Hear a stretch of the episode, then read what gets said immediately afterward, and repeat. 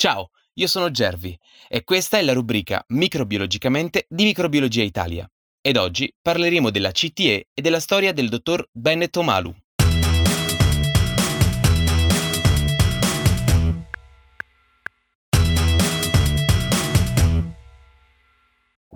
In questa nuova puntata del podcast ci concentreremo sulla CTE, ovvero l'encefalopatia traumatica cronica, che è una degenerazione progressiva delle cellule cerebrali causata da vari e frequenti traumi cranici, tipicamente osservata in atleti ma anche in soldati esposti ad un'esplosione.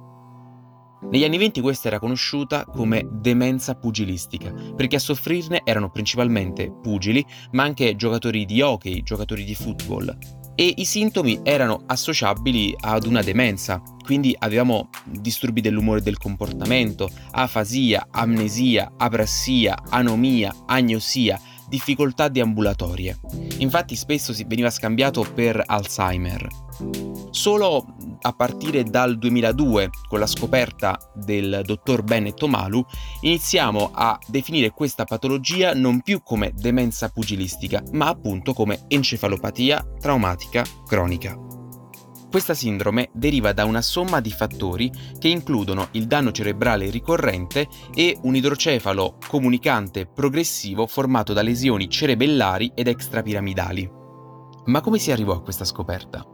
Nel 2002 il dottor Bennett Omalu, un neuropatologo nigeriano che esercitava negli Stati Uniti, si trovò a dissezionare il corpo di Mike Webster, un famoso ed amatissimo giocatore di football americano, morto dopo anni di vagabondaggio. Si pensava fosse affetto da Alzheimer, ma dissezionando il suo cervello, il dottor Bennett Omalu notò che c'era qualcosa di strano e quindi decise di approfondire gli studi. Il primo dato che insospettì il dottor Omalu era questo aumento eccessivo della proteina tau. Ora, noi sappiamo che la proteina tau contribuisce al funzionamento dei neuroni nel cervello ed è utilizzata anche come biomarcatore nelle malattie da prioni. Quando non funziona correttamente, forma degli aggregati e depositi proteici che portano alla morte delle cellule nervose e di conseguenza questa condizione porta poi allo sviluppo della malattia di Alzheimer. Il problema era che Mike Webster aveva solo 50 anni e quindi era improbabile che una persona così giovane avesse un Alzheimer in stadio così avanzato. Dopo Mike Webster moriranno tanti altri giocatori di football, tutti molto giovani, di età compresa tra i 45 e i 50 anni, con gli stessi sintomi che presentava anche Mike Webster, quindi allucinazioni uditive e visive, deliri, aggressività, amnesia e tutti anche con gli stessi danni cerebrali.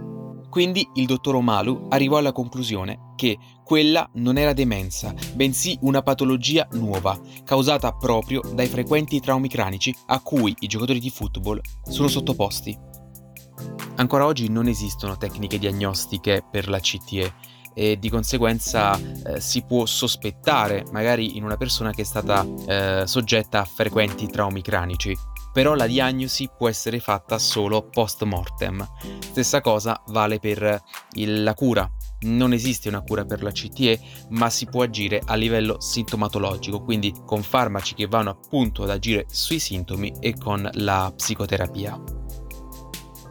Se vi va di approfondire l'argomento vi consiglio di vedere il film Zona d'ombra, un film del 2015 diretto da Peter Landsman e interpretato da Will Smith, eh sì esatto, proprio quello dello schiaffo a Chris Rock, un film che parla proprio della storia del dottor Bennett Omalu e della sua scoperta dell'encefalopatia traumatica cronica. Prima di lasciarvi vorrei ricordare che è aperta la campagna di tesseramento per l'associazione Microbiologia Italia. Per avere ulteriori informazioni andate sul sito www.microbiologiaitalia.it. Vi ringrazio per aver seguito il podcast e vi invito a seguire anche le prossime puntate e se vi va anche a seguirci sulle pagine social. Grazie e alla prossima!